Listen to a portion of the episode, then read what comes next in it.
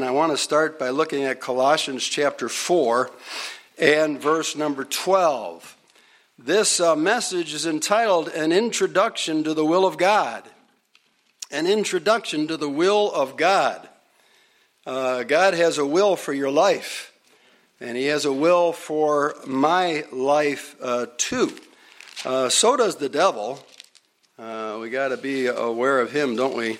The Bible talks about those who have been taken captive at His will. At His will. He's got a will for you too. But God has a will for your life. You don't want to miss that. You don't want to miss it for this world. This world's not worth it. This world is too shallow. It's too empty. Uh, you'll get to the end of your life, and if you've lived a worldly life or just for the world, you'll say, boy, what a waste that was. Nobody ever regrets doing the will of God. Some regret, like me, not doing more uh, of the will of God, but nobody ever regrets doing the will of God. And uh, this morning, in part one of this message, Introduction to the Will of God, I'll try to tie it in a little bit with some Thanksgiving thoughts uh, too. But notice in Colossians four and verse number twelve, it says, Epaphras, who is one of you, a servant of Christ, saluteth you, always laboring fervently for you in prayers. Now notice this. What's his prayer? That ye may stand perfect and complete in, and this next verse, this next word is one that I have circled in my Bible. That you may stand perfect and complete in all the will of God. There are some who do part of the will of God, and that's better than doing none of it. Um, but uh, Epaphras' prayer for his congregation at Colossae was that they would stand perfect and complete in all the will of God. Now, what is all the will of God? Well, I'll start giving you some things today, and then at another time, we'll do part two or three of this uh, sermon down the road, Lord willing. And, and still, after my sermons, I, I haven't, I won't be able to cover it completely. Uh, the will of God is a deep thing, and we should study it, uh, and we should try to fulfill it. Back in chapter one, Colossians one, and verse number seven, it tells us a little bit about this Epaphras guy. He's one of the minor characters in the New Testament, but what a great man of God. It tells us here he was a minister. And it says, as ye have learned of Epaphras, our dear fellow servant, who is for you a faithful minister of Christ, who also declared unto us your love in the Spirit.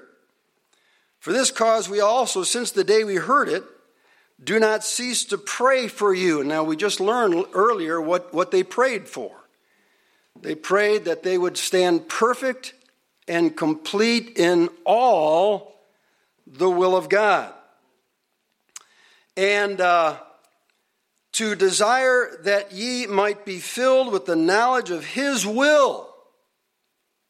That you might be filled with the knowledge of His will in all wisdom and spiritual understanding, that ye may walk worthy of the Lord unto all pleasing, being fruitful in every good work and increasing in the knowledge of God, strengthened with all might, according to His glorious power, unto all patience and long-suffering with joyfulness, giving thanks unto the Father, which hath made us meet or fit to be partakers of the inheritance of the saints in light, who hath delivered us from the power of darkness and hath translated us into the kingdom of His dear Son, in whom we have redemption through His blood, even the forgiveness of sins.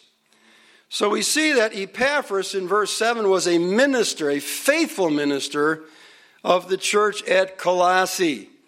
And it appears by this text in chapter one and the text in chapter four we read earlier that he and Paul were having prayer meetings together. And Paul, while listening to their pastor or their minister pray, recorded in chapter four and verse twelve what he prayed for them, that they may stand perfect and complete in all the will of God. And in verse eight or verse nine, be filled with the knowledge of his will. And so this is kind of like an introduction one oh one type of a message to the will of God for your life. And this will just be part one because I got I got at least nine points down here. And um, you won't have to worry about any traffic if I tried to preach preach all of this. But uh, I'm not. I'm just going to bring a few points today and then more in the future. So where in the world were Paul and Epaphras having a prayer meeting together? Well, it tells us in Philemon, chapter one and verse twenty-three, he referred to Epaphras as my fellow prisoner. My fellow prisoner. If you know about the uh, New Testament letters, four of them were written from prison. They're called prison epistles. And Colossians is one of those that was written from prison. Philippians is another one. Amazing books, just, just full of brightness, full of good news, and the knowledge of God. And here they were in prison writing it. And so this is one of the prison epistles. And I believe that Epaphras and Paul just got thrown in prison here in Colossae or somewhere together.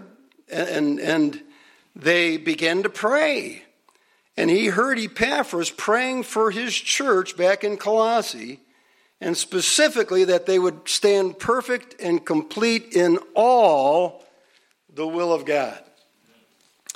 So what are they talking about? What do they mean, the perfect and complete will of God? Romans twelve two says, be not conformed to this world, but be transformed by the renewing of your mind, that you may prove what is that good and acceptable and perfect will of God. So that word perfect means complete, uh, all the will of God. And so there's there's many things that are revealed to us in the scriptures that is God's will for you, God's will for me. And we should study them and then, of course, check the box. Am I... Is this part of my life right now, or is it something I need to add? Because we need to start somewhere. I'd like you to turn now to Matthew chapter number fourteen, and I want to give you some of them. Number one, it is God's will for you to be saved. It is God's will. If you are saved, you have already completed one. You got one thing down. That's God's will for you, for your life, and that is for you to be saved. And I'm going to kind of go through these quick, but you might want to write on the back of your bulletin the points and the scriptures in case you can't keep up. Jesus on this great discourse about children.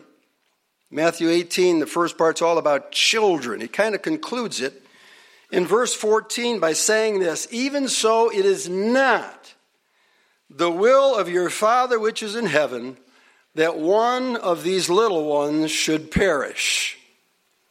So we see something about the will of God here, and that it is God's will for all to be saved. And when I say all, I mean all.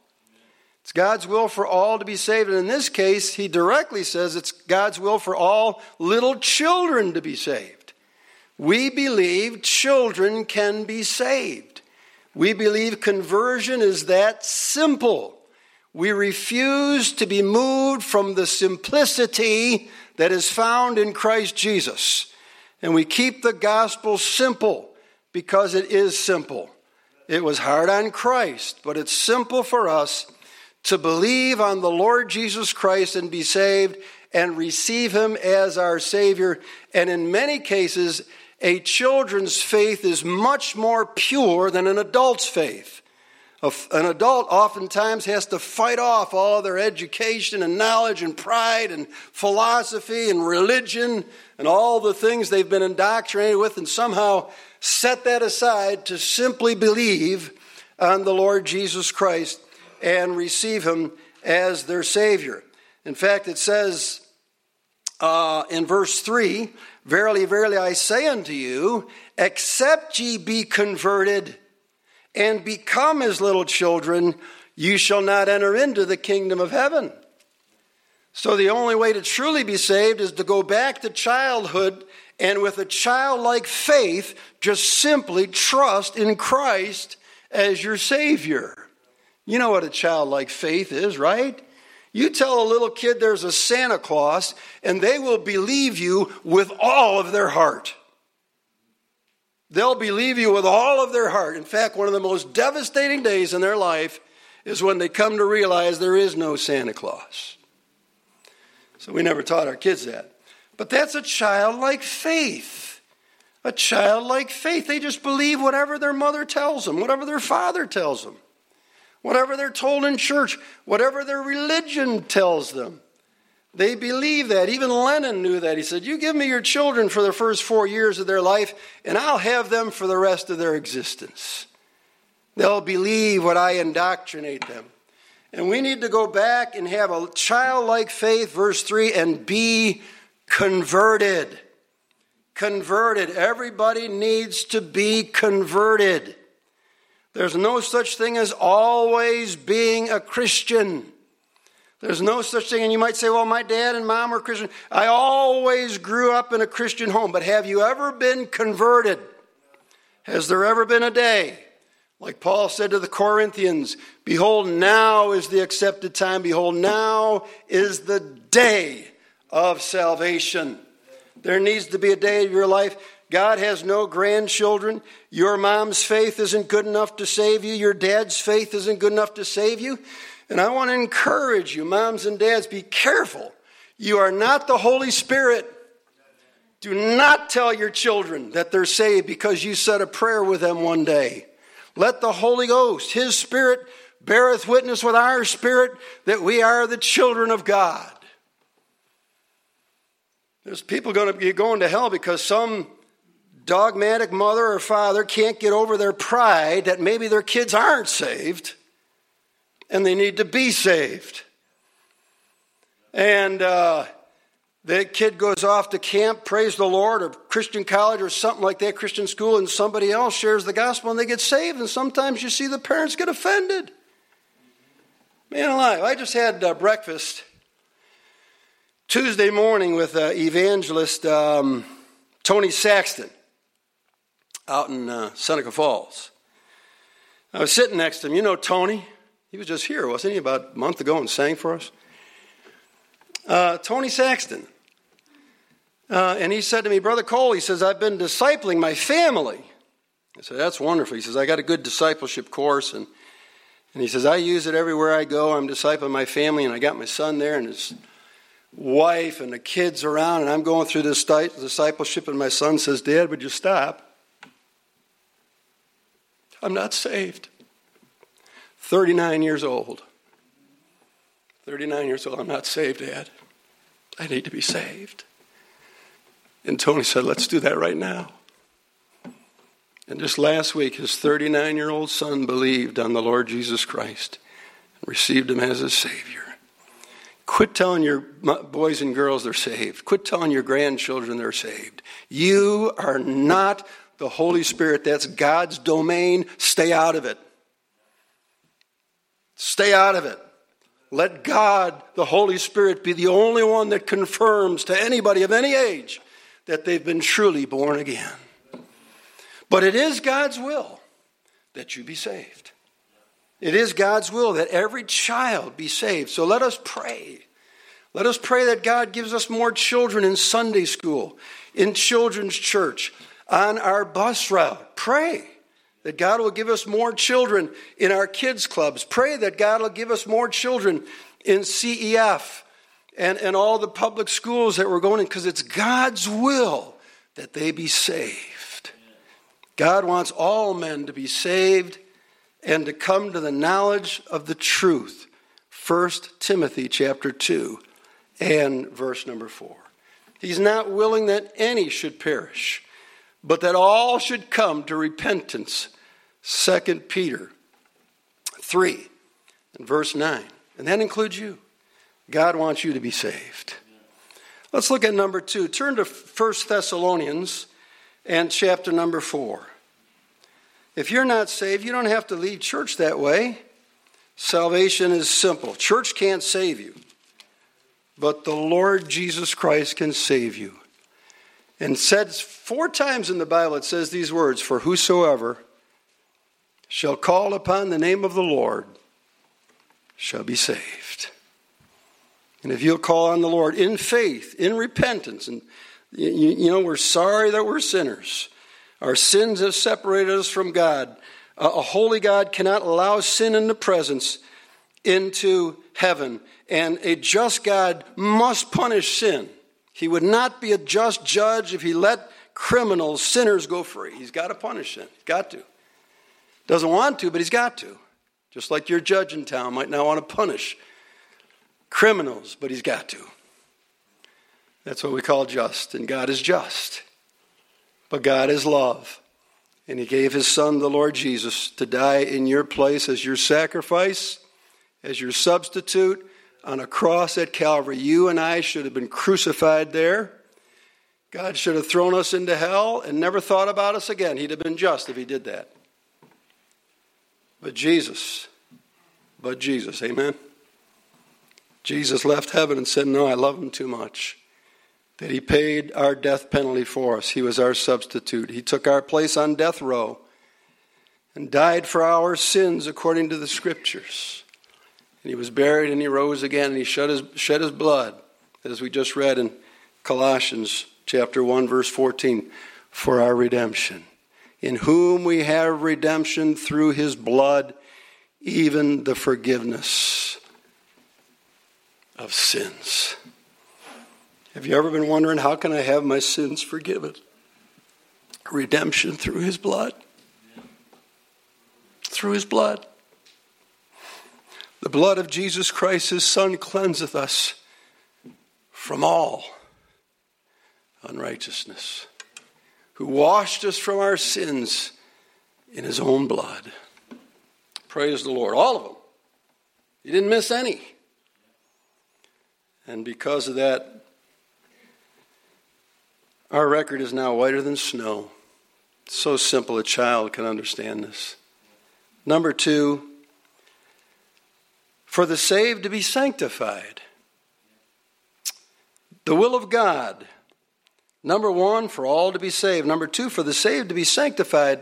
Salvation is the first part of doing God's perfect and complete will. There's much more after that.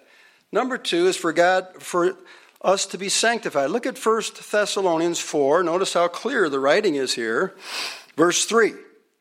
For this is the will of God, even your sanctification. That's a big, long word. Five syllables. That's too much for a farmer. No, there's a lot of brilliant farmers out there, don't get me wrong, but for this is the will of God, even your sanctification, that you should abstain from fornication. Boy, that's not popular today, telling people to abstain from fornication. That every one of you should know how to possess his vessel in sanctification and honor, not in the lust of concupiscence, that's evil desires, even as the Gentiles which know not God. Boy, they broadcast that, don't they, in their movies and T V shows? That no man go beyond and defraud his brother in any matter, because that the Lord is the avenger of all such. Verse seven. So here's a synonym now in verse seven. For God hath not called us unto uncleanness, but unto holiness. Sanctification is that process whereby the Holy Ghost begins to work in us the day we're saved to make us more like the Lord. Well, the Lord is holy. And sanctification means to be separate, to be separate from the world, to be separate from this, from sin, so that we can be separated unto God for service. It is the process whereby he is constantly working on making you and I more holy. H O L Y, holy. The... Uh, If you read through the Bible, one of the things you cannot miss is the doctrine that God is holy. Uh, he is so holy that way back in Isaiah chapter six, Isaiah actually got to look into heaven, the prophet. And he saw the Lord high and lifted up, and his train filled the temple. And the Bible says, as he sat on the throne, God did, that there were these angelic beings that God had created called seraphims. Seraphims. Angelic beings are, there's three types. There's angels, cherubims, which have two wings, seraphims, which have six wings. And it says these constantly fly around the throne of God, and with two wings they cover their face. With two wings they cover their feet. And with the middle two wings they fly, circular. And it says they unceasingly pronounce the holiness of God. Isaiah saw them and they just constantly said, "Holy, holy, holy, Lord God Almighty." That's about seven hundred years before Christ when Isaiah saw that. Sometime in the future, which hasn't come yet, when you and I are in heaven, the rapture takes place after chapter three of the church, the bride, the body of Christ.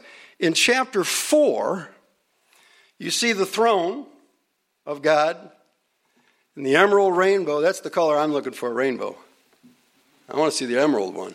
Amen?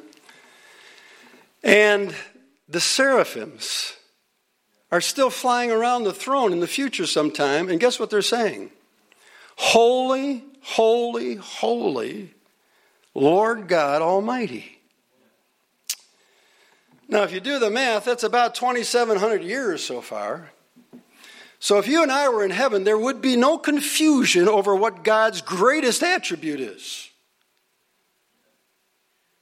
But today you go out there and you say, you take a clipboard and talk to one hundred people, say, what's God's greatest attribute? They're going to say love. Eh, wrong answer. It's not love. God is love, praise the Lord for that. But his love is subject to his holiness. Nobody will ever be thrown into hell forever unloved. Nobody will be cast into a lake of fire forever unloved. Every one of them will have been loved. But they're thrown in there because they don't have any holiness, because without holiness, no man shall see God. And so when you and I are saved, point number one, and born again, a transaction takes place where positionally we are immediately sanctified in the eyes of God. And then perpetually after that, he's sanctifying it while we're here on earth. But God sees us, as soon as you're saved, as righteous. Because Jesus, it says, he who knew no sin was made sin for us, that we might be made the righteousness of God in him. Question, how righteous is God? That's what we're made at salvation. That's called imputed righteousness. We didn't earn it. He put it to our account. He washed us from our sins in his own blood and robed us in the righteousness of Christ. And when the Lord sees you, he doesn't see you or your sin or your righteousness. He sees you cleansed and clothed in the righteousness of Christ. I have no righteousness of my own. Those things were filthy rags. But now I have the righteousness of Christ that's clothed me. I'm glad God is love, and his love caused him to actively try to seek me and save me by sending his son Jesus to die for me and then sending his Holy Spirit to follow me around all my life, convicting me of sin and of righteousness and of judgment and, and pointing me to the cross. I'm glad he didn't give up on me. And if you're saved, we should be thankful for that today. But after we're saved, he wants us to be sanctified. For this is the will of God, even your sanctification. He wants to constantly be in the process of making you and I more holy, more clean. He cleanses us by his word and, and, and the power of the Holy Ghost. Now, right about here, some of us have been lied to for a long time, and we know who the father of lies is. And we fear that if we pursued a holy life, we would never be happy again. Never smile again. Never laugh again. But we've been lied to. You know, I remember in my life, it was when I was in sin that I was miserable. It was when I was in sin that I had to battle those powerful emotions like embarrassment, shame, guilt, conviction. But now I'm free from all those emotions. And now I have the joy of the Lord. Thou wilt show me the path of life. In thy presence is fullness of joy. At thy right hand are pleasures forevermore. See, it's a lie that a holy life will keep you from joy or pleasure.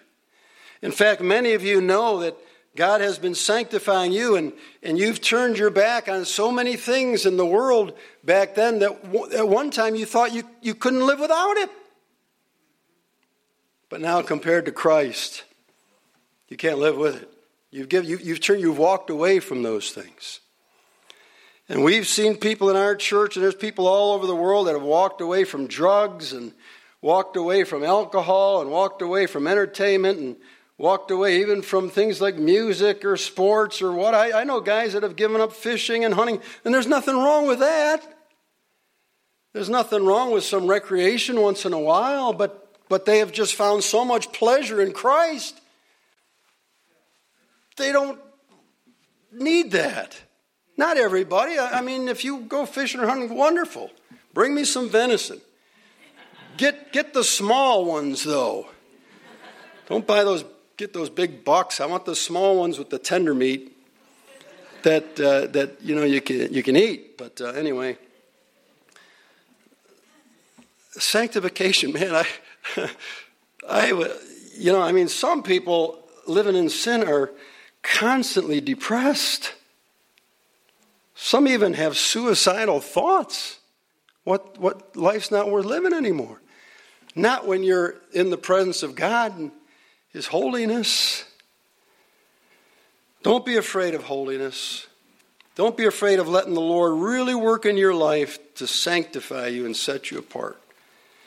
Now, while we're here in First Thessalonians chapter four, let's go to First Thessalonians chapter five, and I want to close with this point. That doesn't mean I'm anywhere near done. I'm just saying we're going to have three points today. Aren't these verses clear? The Lord wants you to be saved. For this is the will of God, even your sanctification. That's God's will. You say, man, I didn't know that. Yeah, God wants to save us and then clean us up. But we put a lot of stuff in our minds and our eyes and our hearts before we're saved, and God can amazingly clean that up. David, one time, he fell into sin, but he prayed and said, create in me a clean heart, O God, and renew a right spirit within me. Oh, God can God can convert us real good uh, from our sins and also from our past if we'll just say, Lord, sanctify me. Now, notice this last one, and this will this will kind of take us into the, I hate to use this word, season, Thanksgiving. There's no such thing. There's no such thing as Thanksgiving Day. Look what the verse says. Chapter five, verse eighteen, First Thessalonians five eighteen, in everything give thanks. Now notice how clear this is. For this is the will of God in Christ Jesus concerning you. That's God's will. So I hope you're examining yourself, because I don't know about you, but I need more gratitude. I can take things for granted. Maybe it's because I'm an American and I'm spoiled. I don't know. I can take things for granted that I shouldn't take for granted. I should be more thankful. I'm a lot more thankful today than I've ever been. God has been so good to me. And I'm glad we have a season, and I'm, I'm glad we have a country. There's only two countries on earth that have a Thanksgiving Day. Only two. And we're one of them. one hundred ninety-five nations. But don't get proud about that. Thanksgiving Day is every day. Every day. And we'll talk more Tuesday night about that. Be thankful. Be thankful for little things. We had Thanksgiving dinner at Countryside, our church plant, and we just, we've just, we've been blessed out there. We had a visitor there today, a grandma who brought her grandson, and then two little kids, Ethan and Sadie. uh, came once, I haven't seen them. I was just praying. I was praying for them on the way to Countryside, and they came this morning. And uh, they were back for the second time. And and uh, but we had testimony meeting Thursday night. We had our harvest dinner, and then we came upstairs, uh, came in the church, and had testimonies and testimonies. People were giving thanks. One lady lives in an apartment building, um, and she has no car, and uh, she lives by herself. And she likes to do crafts, and, and she does. She gives them away. She brings them to our church, and we give them away. Um, she makes things with her hands, and and another lady in our church goes out with gospel tracts and gives them, you know, these towels that hang off your whatever, you know what I mean, the handles. She makes them by hand. And so she makes them, and this other lady takes them out with gospel tracts and says, here's a gift from our church. And wow, what a ministry. Anyway.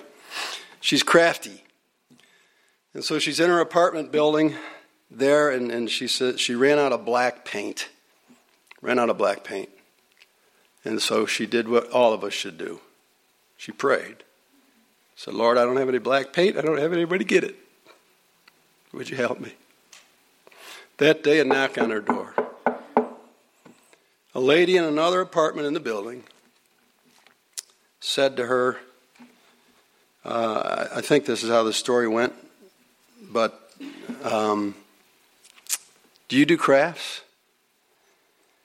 And she said, yeah. She said, I got a lot of material here, craft material, that I don't need. Maybe you can use it. And included were two quarts of black paint. Two quarts of black paint. And everything gives thanks. For this is the will. Another lady, she just floored me. It was it was amazing. I, the depth of her testimony Thursday night. Some of you were there. She said, "I thank the Lord. My husband died twenty-two years ago.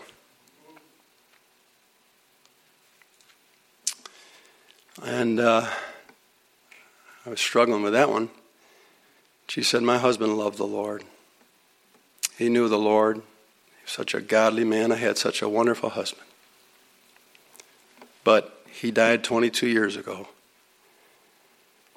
And she said, my whole life was him. But the last twenty-two years, my whole life's been God. And she, she said, I want to thank the Lord for taking him to heaven. He's a good man. I'm glad he's there. But I also want to thank the Lord that in the last twenty-two years, I have experienced the fullness of God that I would have never experienced any other way. So, wow, that was deep. That was deep. You don't hear many testimonies like that. I've experienced the fullness of God. And let me give you one more here about in everything give thanks. For this is the will, not just the good stuff, but in everything, give thanks. Many of you heard have heard the story of Corrie Ten Boom and her sister Betsy. They lived in the Netherlands. Her parents were watchmakers. Pastor Schutt was sharing this. You've heard it too, maybe. And they had a hiding place in their home where they hid Jews from the Nazis. Uh, during World War One, and the Gestapo was going through the Netherlands there looking for Jews, and and uh, they got somehow they got caught. And Corrie Ten Boom, Corrie was her first name. Ten Boom was, I guess, their last name. Her and her sister Betsy got caught, and they were taken to the concentration camp and put in the concentration camp. And if you've ever been to a concentration camp, man, that's a. I've been to Dachau in Germany. It's just ghastly, to say the least. But they have all those buildings lined up, and they crammed all the Jews and Gentiles. There were about five million Gentiles died in the concentration camps, six million Jews. Her and her sister Betsy. Well, it turns out Betsy's favorite verse in the Bible was, "In everything give thanks, for this is the will of God in Christ Jesus concerning you." And she used to always say that while they were free. And so they got there and they were put in a building or barracks or whatever they were. And they had an outbreak of lice in their particular barracks. Lice. And Corrie said, what should we do? And Betsy says, we should do what we should always do. Let us thank the Lord for the lice. It's all over our heads and all over our hair. And she thought Betsy was nuts. Betsy died, by the way, in the concentration camp.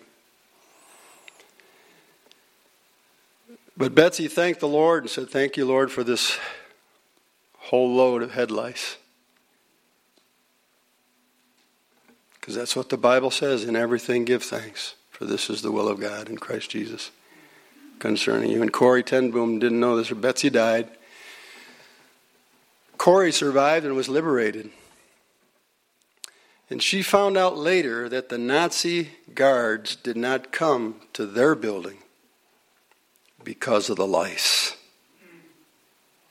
And they were free to have Bible study. They were free to have church services. They were free to tell the other, uh, whatever you call them, inmates or whatever, about the Lord Jesus Christ. And they were free as women from the Nazi guards who were molesting the women. But they wouldn't go near Corrie or Betsy because their heads were loaded with lice. They wouldn't go near their building. And she found out later that story, and she realized it's the best thing, that in everything we give thanks. For this is the will of God in Christ Jesus concerning you. Are you saved today? If you're saved, have you yielded to God and said, God, make me more holy? It may, may lead to some pretty radical life changes, but you won't regret it. And do you have a heart of gratitude? I, I, we're supposed to be abounding in thanksgiving. And there's a verse that says we're supposed to be abounding in thanksgiving, and I read that sometimes and I say, that does not describe me. I'm sorry. That should describe me, especially in America. That should be my description, abounding. And think, I'm sorry, Lord. I'm sorry. But I'm getting better. I hope you are, and more grateful. I'd like us to bow our heads and close our eyes in a word of prayer. Our Heavenly Father, we pray for thy will to be done. Lord, we have prayed that universal prayer for so long. Thy will be done on earth as it is in heaven. And Lord, we pray that these things we have seen, which we know are a fact of your will, would be done in us, that at least we could get these three steps and say, I'm more in the will of God today than I've ever been before. Maybe it's new to some. They never heard a sermon like this. Maybe it's a reminder to others. Maybe we've forgotten. And Lord, personally, I've already confessed that I don't have the heart of gratitude I should have, although I'm more thankful, I think, than I've ever been before. Help us, Lord, to be in thy will. For it's in Jesus' name we pray. Amen.